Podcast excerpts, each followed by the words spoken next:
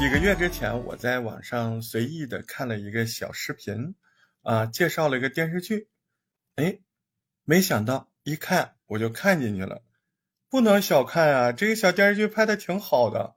这电视剧呢，它就叫《显微镜下的大明》，哎，谁演的呢？那个张若昀、戚薇、吴刚啊，夯不啷当一波都是老戏骨，哎，演的相当好，剧情说的也挺不错的。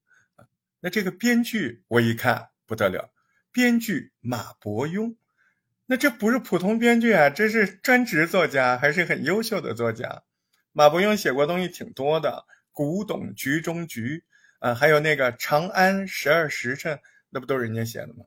那我就顺藤摸瓜，我就搜到另一个小视频，马伯庸被采访聊起这个电视剧，他说。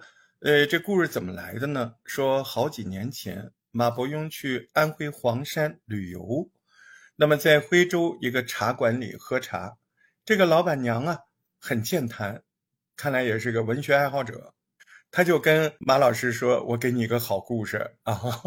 就跟他说了说了，哎，说是什么故事呢？就是待会儿我们首先要说的那几个故事当中的第一个，当年发生在徽州历史上。真实的故事，这老板娘有点东西，讲的绘声绘色，非常精彩。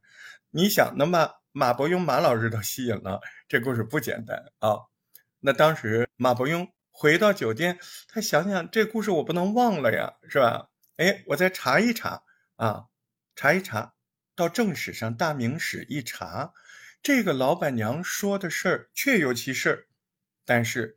正史上关于他描述的这件事情，他讲的这个故事，正史上只有一句话，这这这就有点没意思了，对吧？那马伯庸是谁呀？人家是历史作家，赶紧搜查各种史料，哎，找各种相关年代相关的书籍，哎，最后他发现这个故事跟那个老板娘讲的。基本上是完全一致，而且那个故事越来越详实，越来越有趣。哎，这不能忘记啊！啊，赶紧，这个书写出来了吗？没有，他是首先在新浪微博上把这几个故事当中，这第一个就是这老板娘跟他说的这个丝绢案啊，丝绸的丝，丝绢嘛，就是生丝布料啊，这个案子。他在新浪微博以连载的形式就被写了出来，这一写出来不得了，这这这那新浪微博那些粉丝啊、听众啊，非常的热情，哎，就是一一直往下逼，往下逼。后来马老师乘着这个路子，他又发现了，哎，在大明的那个时代，不光是徽州府，还有其他相关的什么宁国府、池州各种地方。他通过这种史料，他把这些故事挖掘了出来。他发现这个角度很有趣。为什么？因为以往历史作家着手的都是啊庙堂帝王啊名将名人，历史上真实的这些小人物平民的故事，真实的故事记录的很少啊。您可以透过这些小故事，您就会发现它的真实性更强。对，因为他是小人物，没有人说是要去把它粉饰一下，把它装潢一下，对吧？那就不一定真实了，或者说水分就大了。哎，就这个原因，马老师就写了这本书。哎，你别说，这个电视剧还挺好看的。但是如果你是看了电视剧的人，你真得听我聊聊。为什么？第一，您要知道，马老师写的那本书，它不是小说。为什么把拍成电视剧之后，马老师自己要来做编剧？因为马老师自己知道，他的那本书是历史纪实文学，那不是小说呀。我们经常看当代纪实文学，哎，就是记录当代的一些真实的事儿和人。你人名儿啊，你这个什么事儿啊，你不能虚构，对吧？那历史纪实文学就是透过那些资料文献。啊，固纸堆啊，在里面把原来的那个事情以纪实的笔触，真实的去探寻它原来应该有的样子。哎，那拍成电视剧了，那史料里才几个人物啊？对吧？所以电视剧自己出来啊，自己上手，按照原来的想法，把它变成了电视剧应该有的啊，有情节，有情感，是吧？人物也多一些。所以你看了电视剧的人，你赶紧来听我说说，这剧情大致相同，但故事的原委，还有里面涉及到的一些文化、经济啊，当时明朝真实的样貌，那我跟你试图聊一聊。还有第二个原因，您看的电视剧它就那一个故事，现拍两个了吧？那也就俩，哎，那第二个还没放，还不知道什么时候放。我这儿我不说六个全跟你说了，我可以给你说好几个，是不是？嗯，所以呢，怎么说呢？马老师为什么要把这个书叫《显微镜下的大明》？其实挺有讲究的啊。我前面说了，着手老百姓，着手小人物，看到真实的这个过程，从这些细节里面，我们不就是以小见大吗？就能够看到。明代这个朝代它怎么兴起，怎么灭亡，什么什么原因？那就像一台显微镜，哎，透过一滴血液、一个细胞来判断咱们一个人的健康程度，哎，这就是所以为什么叫显微镜下的大明。那这个故事就要开始喽，我们就要翻开喽，呵 呵那走起。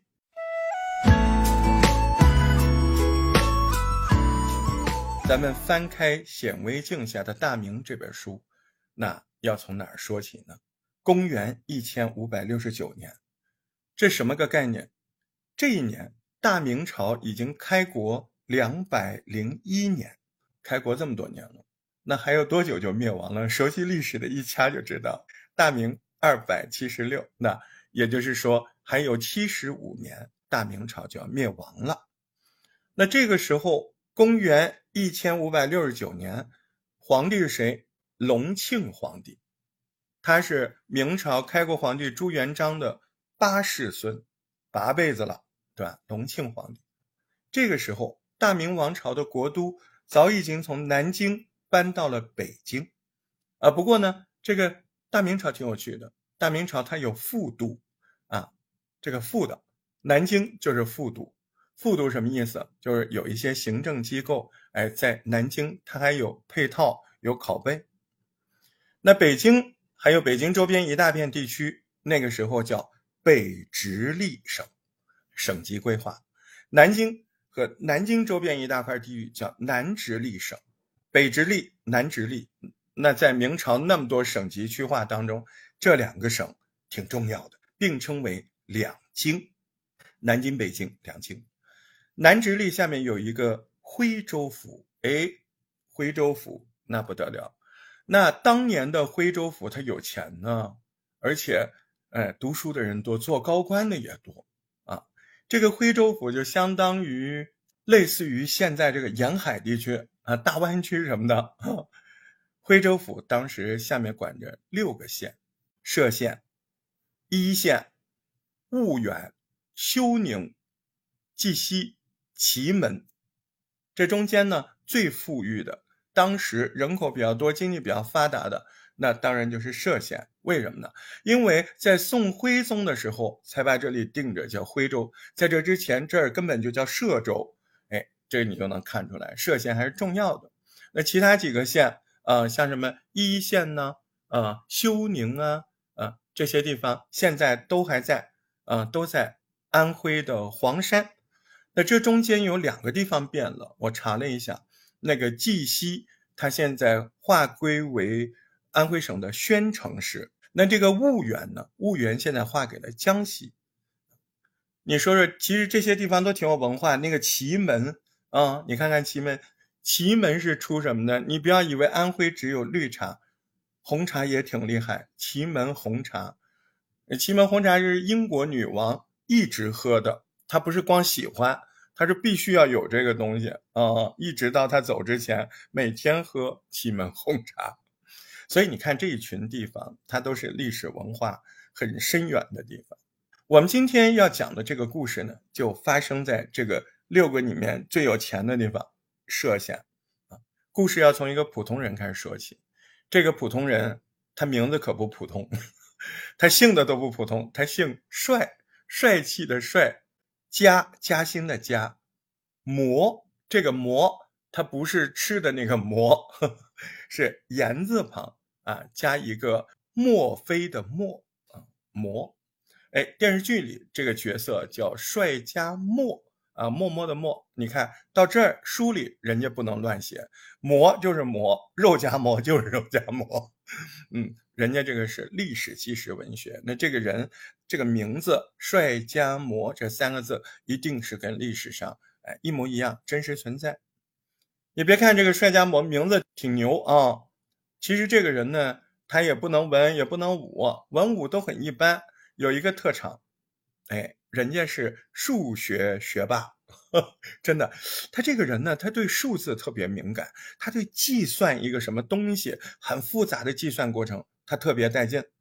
这种人，你说要放到现在，那不愁找工作呀？哎，来我们行业啊，来，我来带你做程序员。不行，你去金融行业，对吧？也挺好的。可是当时在哪儿？明朝啊，明朝朝廷重视的是。写诗作文，他并不重视算术。那帅家馍，那摆在他的现实最好的就业方向，那是什么呢？也有啊，可以做一个小公务员。什么样一个公务员呢？就是官府里都有这个管钱、管粮、管税赋啊，收税呀，啊，什么收粮食呀，你得记账吧？他有这么一个小官吏的职位。啊，虽然是个小官吏，那人家也是类似现在公务员啊，对，对不对？这个岗位他也是要争取的，他也是要考试的。哎，那既然要争取要考试，那需不需要做练习呀？还特别需要。这个岗位他特别需要你做一些复杂的账务计算来练习。但那个年代你又没有黄冈试卷，你也没有习题集，你到哪儿练习啊？你普通人家哪有那么多账给你做？熟人告诉他。你去歙县，哎，为什么？很容易想到，歙县是个富足的地方，而且历史比较悠久啊。明朝的时候都两百多年了，对不对？它起码都两百多年的账。徽州府这个衙门啊，歙县这个库房里，他就存着徽州府历年的钱粮数费的账目。哎，那你帅家模拟小帅同学，你到那儿做你的学霸，不是挺好的吗？你可以拿往年的账目。当做应用题来练习呀，就这么他就去了这个地方，很顺利。但是练着练着，小帅同学这位数学学霸就在徽州府的账目上看出问题了。他看这问题还不小哎，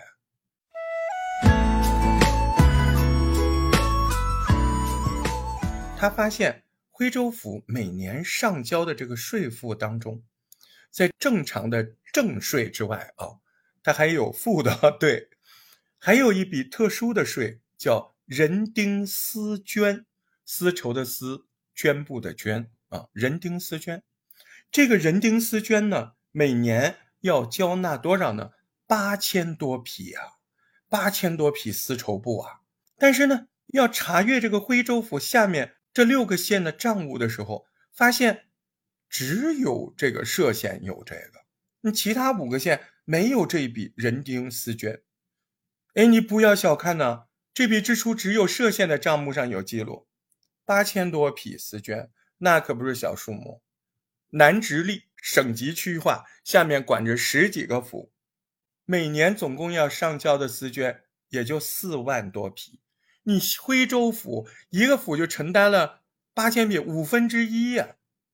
对不对？五分之一，而且你这下面六个县，你这怎么就叫歙县一个县在承担呢？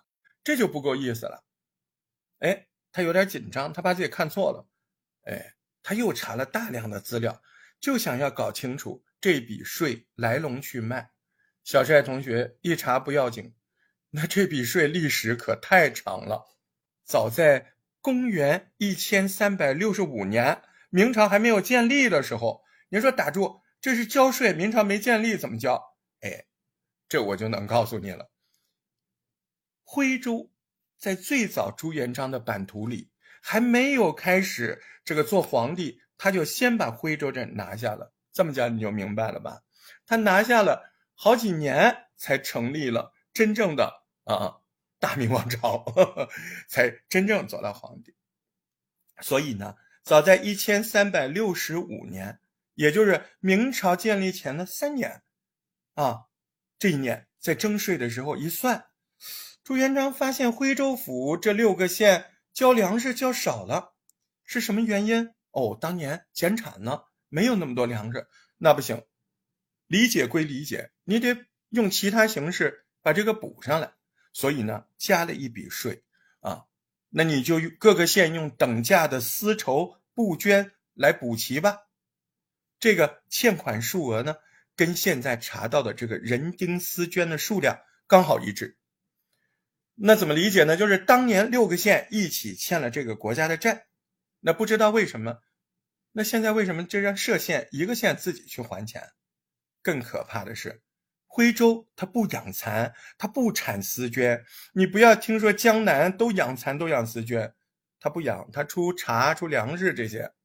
那徽州人为了交这笔税，歙县的老百姓他必须要先把自己的粮食什么的卖成银子。你说不能直接交这个，不能叫你交什么你就得交什么，叫你交粮食交粮食，交钱交钱，交布交布，交出身交出身。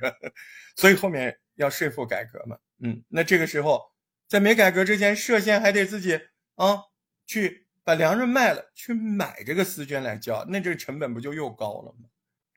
大明国开国才两百零一年，歙县的老百姓都当了两百零四年的冤大头了，这皇帝都到第八世了，真的是八辈子的冤枉，你说对不对？现在不是隆庆皇帝，隆庆皇帝就是这个朱元璋的第八世孙，真是八辈子的冤屈啊！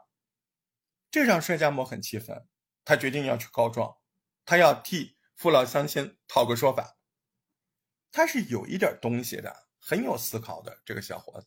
你看，他就没有直接向徽州府告状，啊，他是跳过徽州府，找到徽州府的顶头上司。他为什么要这么做？他太聪明了。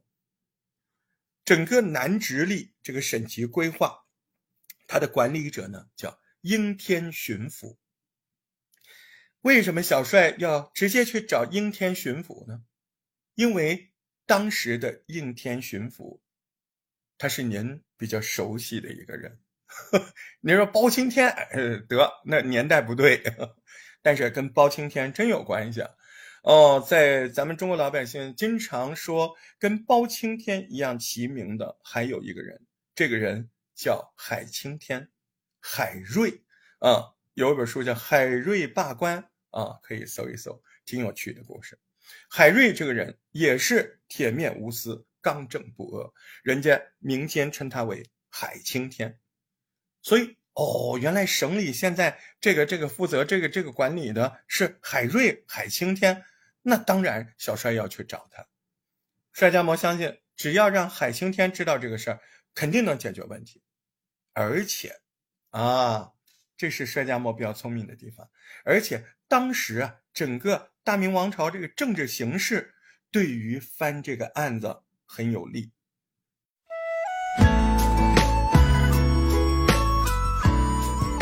当时不是说了吗？隆庆皇帝嘛，隆庆皇帝年间呢，朝廷正在推行一条鞭法。哎，怎么叫一条鞭呢？一条鞭子嘛。简单来说，就是税制改革。明朝之前税收制度很复杂。啊，你看我们刚才说的那个，单单一项人丁丝绢，那就涉及到交粮食、交蚕丝，还要交银子。那一条鞭法的核心是什么？简化税收种类，粮食之外的那些呃实际物品的税收，统一都可以用银子替代交税，这样就简化了税收程序。这成本简化的不是你想象的那一点点。我简单的说给你听，他如果国家来收你的丝，那是不是得要懂丝绸的人呢？对吧？那要收牛马，他要知道这个牛马怎么好，怎么不好，符不符合标准？这是不是得特殊人才？而且你不同的东西，那个实际物品，你各个州县府上去，是不是都得有仓库啊？还得有人看管，还得要运输，这成本可不就多了去了？那一条鞭法如果操作起来，就可以减少中间操作的空间。这句话我为什么说的很慢？你自己想想啊，那多少人在这个过程里面弄事儿，对吧？一条鞭法就可以把这个操作的空间给它压缩掉，这样就会更公平。一条鞭法当时口号嘛，就叫均平富裕，疏解民困。哎，帅家模觉得，嗯，现在朝廷里有这个政策，哎，咱们省里还有这个海青天，他觉得很有希望，他马上就写了一份报告啊，他是这么写的，开篇就是天下之道贵乎均平，故乌有不得其名则名。涉县久偏重负，民困已久。夯不啷当，夯不啷当，夯不啷当。啊，翻译过来就是天下的道理最重要的就是公平。遇到不公平的事情，我们不就应该发出声音吗？啊，我们歙县长期以来独自承担这么重的税负，啊，不公平啊！老百姓苦不堪言。现在遇到了有仁慈又贤明的官员，那不就是您吗？啊，向您详细说明情况。哎，恳请海老爷，嗯，海青天，嗯，你给我们歙县老百姓一个公平。哎，你不得不说。这个小帅帅家模他真是学霸啊！他写报告他挺有水平的，一上来调子定的准呐，那符合朝廷推行的新政策。哎，又说出了老百姓真正的疾苦。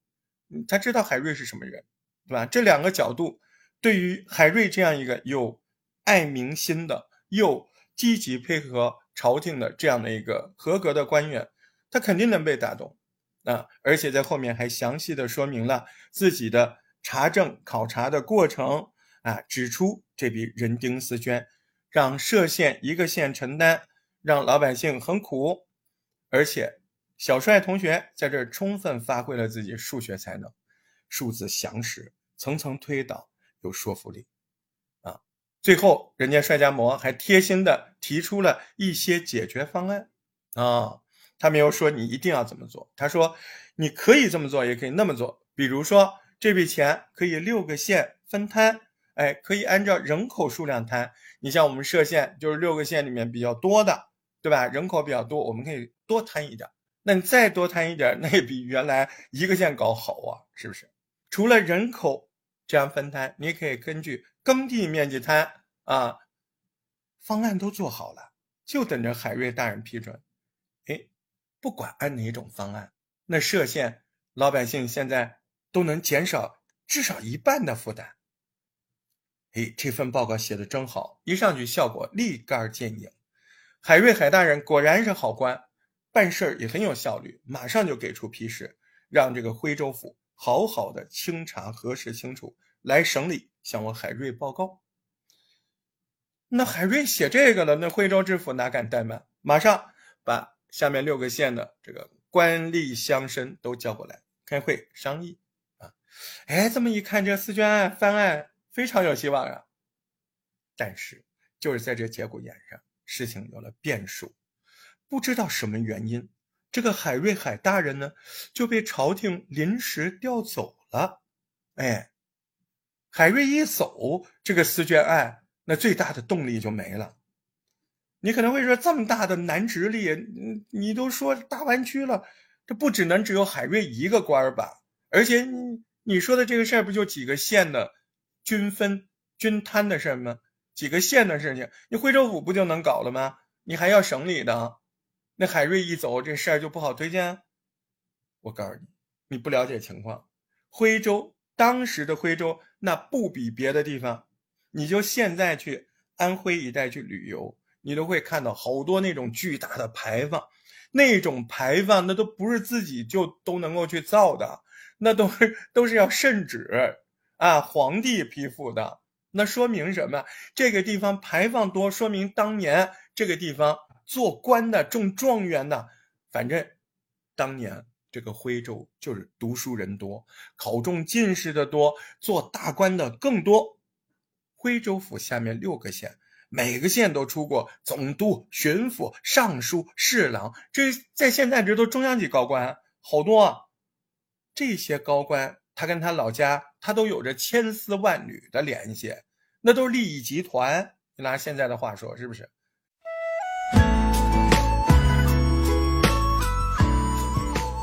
帅家模，你现在要减歙县老百姓的负担，但是您这无形之中，其他五个县那都得多交钱呢。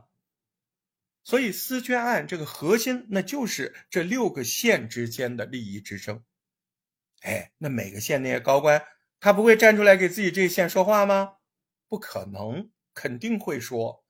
你要知道，这些大佬手眼通天，那都不是好惹的。刚直不阿的海瑞，那他是不会在乎这些的。海瑞，海瑞什么人？海瑞人家当年刚刚做六品小官的时候。他都敢给皇帝提意见，哎，他给皇帝批评，完皇帝还就听他的，你说是不是？那你海瑞胆子大，那别人那不敢呢，是不是？呃，那别的人那人家明哲保身，是不是啊？你多一事不如少一事，最重要是我不管这个案子，朝廷又不会少收钱，收的税不会少啊，对吧？管了你这个案子，指不定给自己管出什么事儿。所以嘛，这海瑞一走，这个案子他马上就被搁置了。大家都跟商量好的一样，一个字拖。那你们拖，帅家磨急了呀！嗯，小帅同学，这事情走到这一步，怎么就让你们这些人给拖黄了？小帅同学重新查阅账目，准备上交一份更详细的报告。这一查，还真就查出新的问题。帅家模翻出了户部当年给徽州开的收据，收据上写的很明白，收到了徽州府的人丁私捐，啊，但是徽州府发给六县的公文当中，人丁私捐项目没了，只有歙县多了一个项目，叫下税生丝，夏天下税生丝。那这个下税生丝就是前面所说的两百多年前为了补交粮食欠款上交的生丝啊，那这就清楚了嘛。当年下税生丝这笔欠款其实早就没了，别的五个县早就不交了。对，后来朝廷给徽州府六个县加了一笔人丁私捐的税，但是加的这个税的时候，就有人移花接木，继续用旧的名义只从歙县收这个钱，再以新的名义啊，我们徽州府向朝廷交这笔钱。这么一弄，原来需要六个县均摊的私捐税，神不知鬼不觉压到歙县一个县头上。原本以为当年账算错了，所以歙县吃了亏。现在看来，人家就是故意的，就是要让你设县你有钱，你把其他五个县税都给交了，那这就是欺负人了呀，对吧？帅家模又写了一个报告，讲述了自己最新研究成果。他把报告先是递给了徽州府。可是徽州府一点反应都没有。帅家模一想，海瑞一走，啊，估计现在省里也不会有人支持这个事儿，啊，徽州府不管，省里也不能去，干脆进京上访，接着往上告。这里讲的进京不是去北京，而是去副都南京。啊，我们前面聊过，大明朝南北二京，北京的六部那些政府机构在南京，它都有一套备份儿。虽然这个备份的权利那比北京的小多了，但是对于你这件事儿，对于南直隶这片省区区域，那完全有发言权。钱粮税赋方面，南京户部那就相当于南直隶这个省级的区划的顶头上司呀。对，帅家猫就把官司打到了南京户部。很快，南京户部给出了意见，让徽州府彻查情况，然后向南京户部汇报。特别提出几个问题，哎，私捐税从哪一年开始征收的？为什么只让歙县出呢？其他县有没有出过钱？如果没有，接下来徽州府打算怎么解决问题？虽然这几句话都是疑问句，但是听话要听音儿。你能品得出来？南京户部也觉得这么收税是有问题的，对歙县不公平。你看。这也受到了南京户部的支持，那按道理说应该解决问题了吧？没有想到事情又有了变数，因为史料当中没有详细的记载，我们今天不知道当时具体发生了什么，但是我们只知道帅家模去了南京户部上访之后，这之后就再没有回徽州，而是带着家人搬家了，去了别的省。那现在我们体味出来最可能的原因，那就是帅家模这个时候他可能就是遇到了威胁，甚至是死亡级别的威胁。因为眼看着这官司就要打赢了，这笔税马上就要摊到其他五个县头上了，你这是断人财路，如同杀人父母啊！既然解决不了问题，那我们干脆解决提出问题的人嘛，是不是？帅家模这一走，司娟那停了，原告都没了，官司还怎么打？而且人家南京户部那也是日理万机。不可能一直盯着你这小小的徽州、小小的歙县这么一点事儿，这个案子也就没了下文。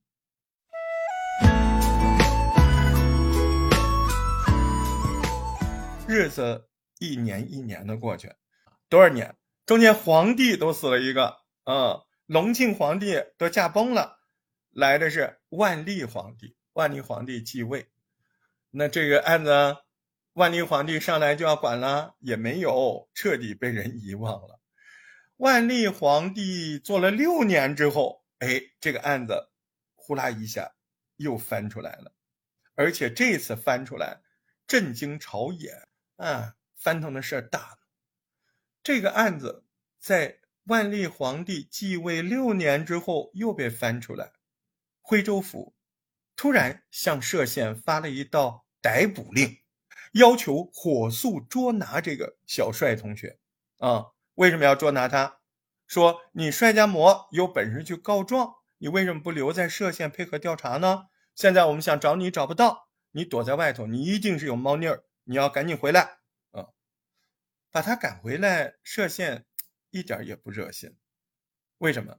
因为拖了半个月，这射箭。才跟徽州府报告说，我们了解到帅家模现在在别的省，那我们也没有权利去别的省抓人呀。再过了半个月，徽州知府又收到一封信，这回居然是帅家模发的信。小帅同学有音讯了。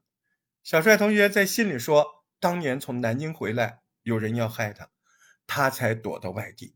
现在。他愿意为了这个案子快马加鞭，马上回来。信里又附了一个新的报告，提供了这些年他查到的新线索。那这个细节就很有意思了啊！帅家模躲到了将近一千里以外的江夏县。那从歙县知道帅家模的下落到徽州知府收到帅家模的信，这个过程呢前后只过了十几天。你说这如果是歙县派人通知帅家模，那去一千里，回来一千里，啊，这么快呀？啊，十几天，这也太有效率了吧？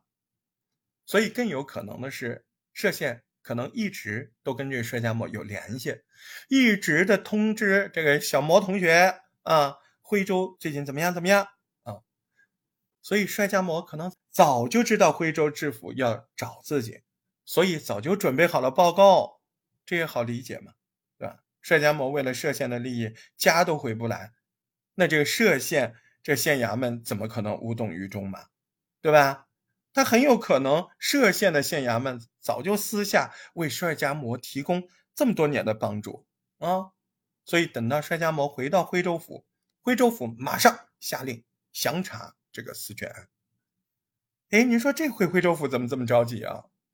哎，就因为。那一年的年初，南京户部下了一道文书啊，责问你这个徽州府，这好多年了，你这私捐案到底查的怎么样了？更吓人的是，这封文书前头有三个字，哪三个字？叫“奉圣旨”。您懂了吧？这个事儿他怎么皇帝就知道了？万历皇帝为什么要过问这个事儿？后面我们细细的说。这个案子通天了，皇帝知道了。现在户部发下来的文字是“奉圣旨”开头的，那这再拖那不敢，再压也不敢，打吧，这个官司就打。于是围绕这笔私捐税，那徽州六个县来吧，一场大辩论。正方选手当然歙县嘛，对不对？但是以前都是小帅同学、帅家模单枪匹马，这一次不同了。啊，官方代表队出来了，歙县的知县，那不就县长吗？亲自下场，人家写了个报告。帅家模写报告，有些话不能说的太直白，你就是一介平民，对吧？知县不一样了啊！知县说，非常直接，有人篡改税收种类，让六个县的税搞得歙县一个县交。这个知县还说，徽州府这么多年，你会发现整个徽州府管财务的官吏，各个县都有轮过，就是没有我们歙县的人。这就相当的指着鼻子，你们五个县，你们黑了心就算计我们歙县啊！哎，这个歙县这个知县大人怎么这么硬呢？因为他其实背后他也找了歙县当地的一些那那种以前做过大官的啊乡贤乡绅啊，说是乡贤乡绅都是退休官员，品级最小的都是三品，那都是中央级别的大官啊，对不对？啊。这回清楚了，很有可能就是歙县本地这些大佬，他们这么多年一直不眠不休把案子捅到朝廷了，哎，这样才给徽州府巨大的压力，必须把案子查清楚。那现在其他五个县呢，应战啊，各自向徽州府上报告，哎，各种理由反驳啊，每个县都学歙县啊，你有遗老，你有三命官员，我们家没有啊。我们县也有人，嗯，我们上面也有人拉着本地的退休高级官员一起联名署名。哎呦，这一年的徽州热闹非凡。啊，这一年的徽州如果有快递行业，那去南京的快递肯定特别忙。为什么？那六个县的那些报告，哎，雪片一样，刷刷刷刷，都往南京户部啊，各种人，各种曾经做过官的，哎呀，各种雪片，输输输，快递啊，南京户部，各个县有有本事的人，那都暗自斗法较劲呢。后来我告诉你啊，不光是这些人，当地的小老百姓都惊动了。因为大家觉得，一个帅家模，一介平民，人家能够为我们的事情进京上访，后来为这个事情还害得人家都搬家了，我们小老百姓也要出出力呀，对不对？我们我们县老百姓都在哪儿啊？我们得站出来，我们要去告状。所以你想想，哎，那那一年的徽州不光是快递忙了，公交车也挺忙的，对不对？小老百姓骑着驴骑着马，啊，那到南京户部就告状去了，以至于后来南直隶这个省级规划下发公文啊，除了要催徽州府你赶紧拿结论，还要反复的强调说，你们徽州府管管老百姓啊，不要再到省里来告状了哦，管管起来，管起来。徽州府哪里敢下结论？你现在这个事儿，上面的大佬们神仙斗法，下面小老百姓那都要上街，那那那个啥，对吧？嗯，对 对不对？走路啊，上街整齐的走路，你们懂的，兄弟。两边哪边你也得罪不起啊？后来徽州府就想了一个相相对的公允的办法啊，就和下面六县，哎，我们合在一块儿，我们跟南京户部打一个报告，哎，这个报告什么要求呢？就是这个事儿，你说到现在。都没有证据，我们要求查阅黄册。什么是黄册呢？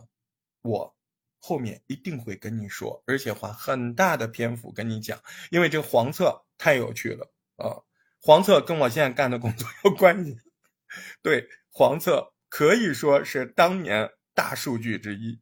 嗯，那现在呢，我就简单跟你讲一下黄册，你可以把它理解成为啊，大明朝。国家历年收税的原始档案，地方的记录有可能被篡改，是吧？你自己改，对吧？国家的档案总是权威的吧？那不是一看就清楚了吗？黄册存放在南京，是朝廷的机密文件啊。南京哪儿？哎，以后跟你讲。哎，现在提前告诉你，就是玄武湖啊。那这故事太有劲了，哎，你一定那个比这还好听啊，你就等着。这个黄册放在南京，这个朝廷机密文件，以前各个县没有申请去看吗？申请了，那随便你一个县来就给你看，都被拒绝了。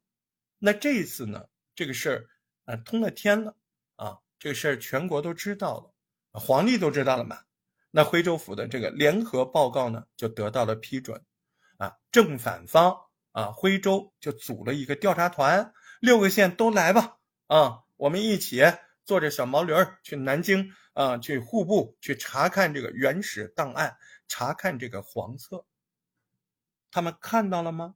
哎，这个结果还真的是意想不到。没有想到的是，他们来到南京户部来查看这个黄册，结果年深日久，当年的记录没了。所有的人听到这个消息都傻了，这个怎么没的？我们到时候在黄册那里面可以告诉你太多精彩的可能啊！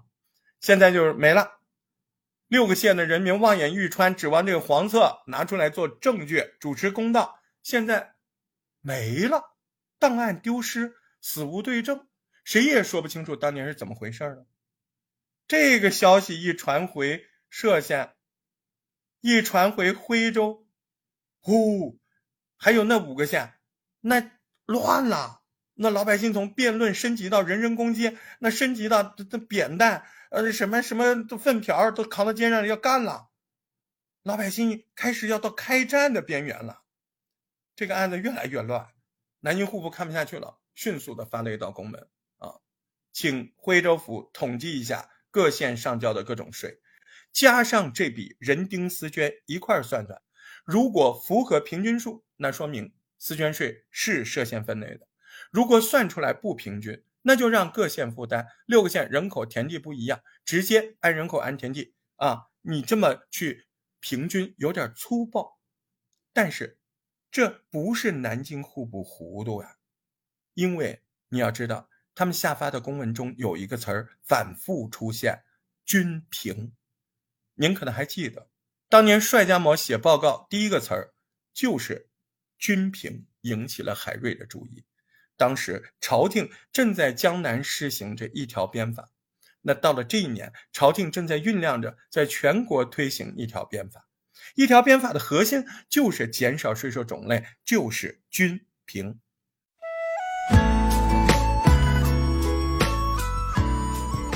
甚至有人猜想，这个朝廷为什么六年之后把这个案子翻出来？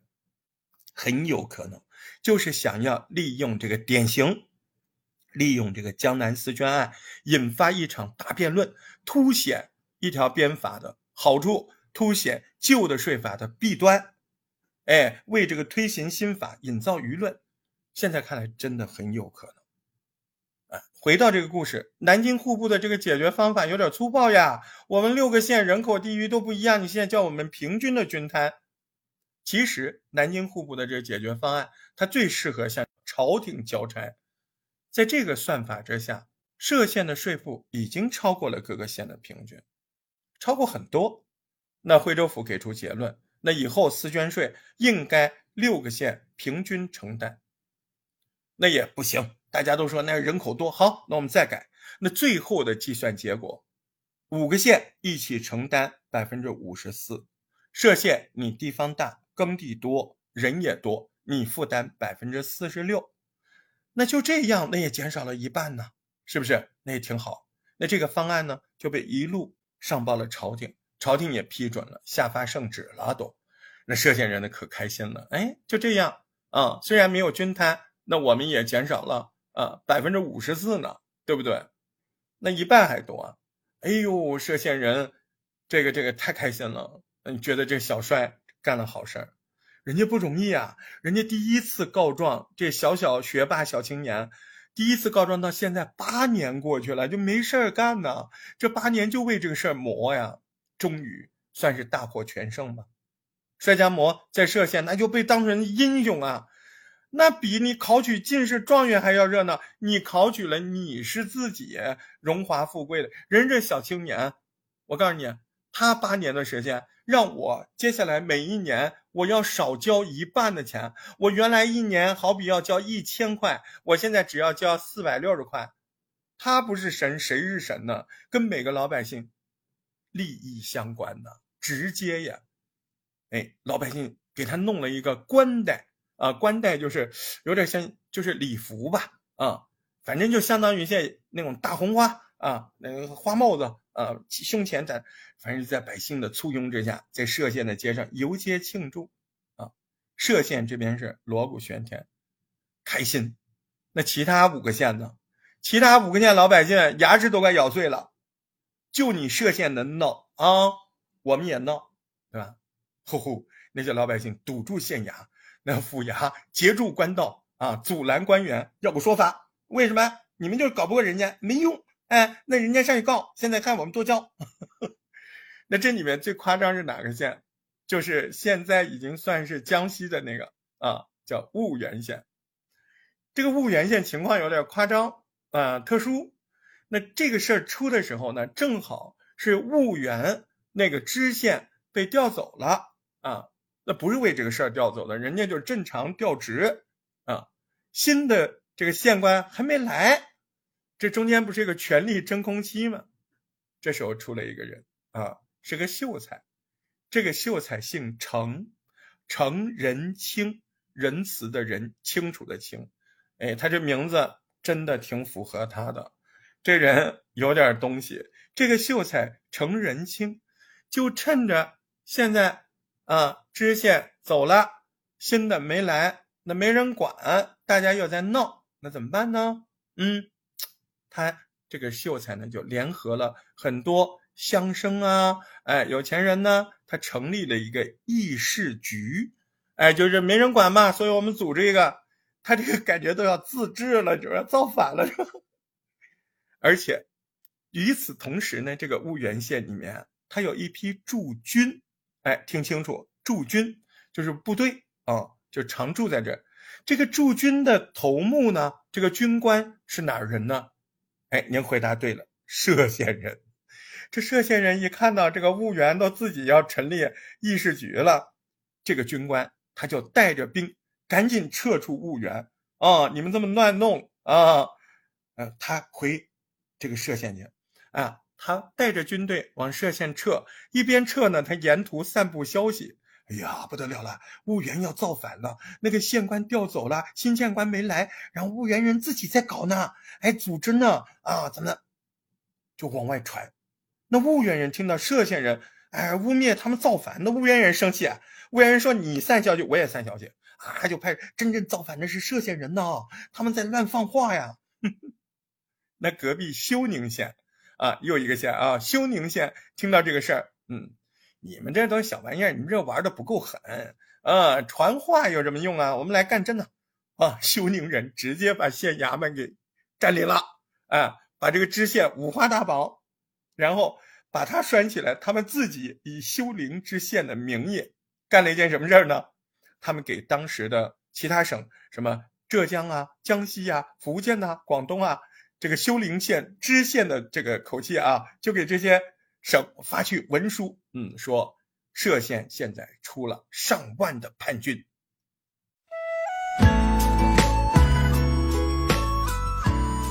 休宁玩的确实够狠呐！你要知道，那几个省接到文书都吓傻了。你按说歙县出了乱子，你休陵县报，你不是应该报徽州府或者报南直隶呀？啊，你现在休陵的文书越了级，还跨了省。这只有一种可能，就是真的叛军都打到南京了，乱了。这回是真的乱了，江南整个都震动了，各个省都哗然呐。南直隶省、徽州府赶紧派兵，该弹压的弹压，安抚的安抚，这才把这个乱局压下来。但是这一次的江南的动乱，让大家看到明朝的私捐税的方案必须要修改。不然徽州还得乱，但事情已经闹到这一步，六个县哪一方都没办法认，啊，五个县的负担要往下减，设县我也不想多出钱，要不然老百姓还得闹。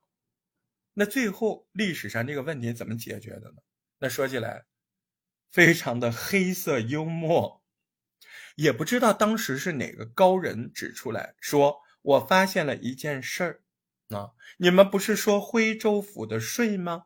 啊，徽州府的税里面还有一笔，有一笔军费，你们看，重复征收了两遍，而且这么多年也没把这个重复纠正，一直都在这么错的交，都成了惯例了。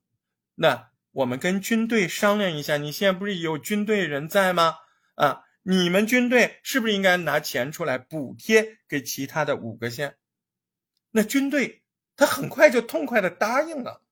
哎，他为什么这么痛快？因为第一，确实人家就是多交给他们了啊。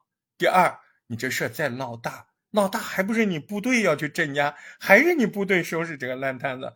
算了算了啊，我们就认栽啊，我们不再拿那个多拿的钱了，对不对？少拿点钱，买个省事儿。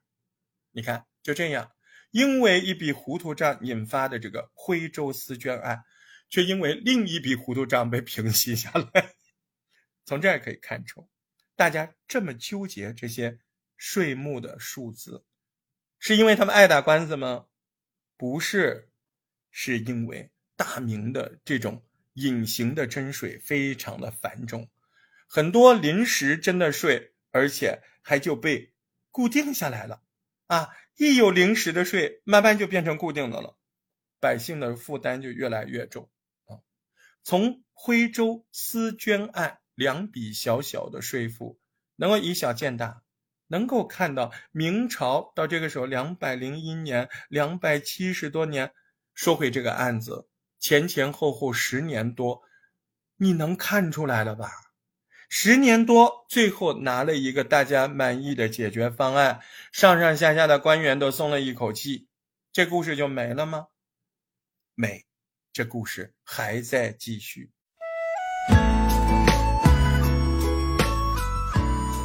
松了气了，那得解气啊！谁干的？这些人把目光都看向了。这位小小少年，数学学霸帅家模，就是你。要是没有你生事，哪来这么多十年的乱子？吼吼，秋后算账了，帅家模被判刑了。判刑的什么理由呢？说你那边游街的时候，你自己还搞了什么花什么蛋？我们查出来了。嗯，你那个花那个衣服，呃，那个行头，那是涉县老百姓捐的钱。那你这个就是挪用公款、假公济私，哎，流放三千公里充军。你要知道，在大老爷们看，帅家模只有一个罪名，啊，你给我们找事儿了。是啊，对呀，你就是给他们找事儿了。帅家模踏上了充军之路，他之后的人生是怎么样的？历史再也没有记载，查不到了。但是，值得欣慰的是。这歙县老百姓有没有忘记他？没有。歙县老百姓以他们的能力，把小帅的故事收在歙县现在还有保存的县志啊，每个县有县志，把它妥妥的写在这里面。要不然这故事现在也没有人知道。让这个故事流传的这么详细的，还有另外一个人啊。当然，这时候他也受到了惩罚。受到惩罚的不止帅家模，还有那个各个县出来闹事儿的人。其实这些人都不是坏人，都是想为老百姓减一点啊，稍微少出一点。在官府的眼中，这些人都必须要处理，给他们安的罪名各不相同啊。有的是打屁股叫杖责，有的是流放，有的是坐牢改，嗯，充军啊。我们要说的，除了帅家模，另外一个。那可不就是婺源那个秀才吗？程仁清，他的处罚最重。在官府看来，程仁清这个秀才，你的所作所为，哎，你搞什么议事局？你趁着这个新县长没来，你搞这个，你是接近谋反。所以呢，他都被判处为斩监后。斩就是砍头，监后那就是死缓吧？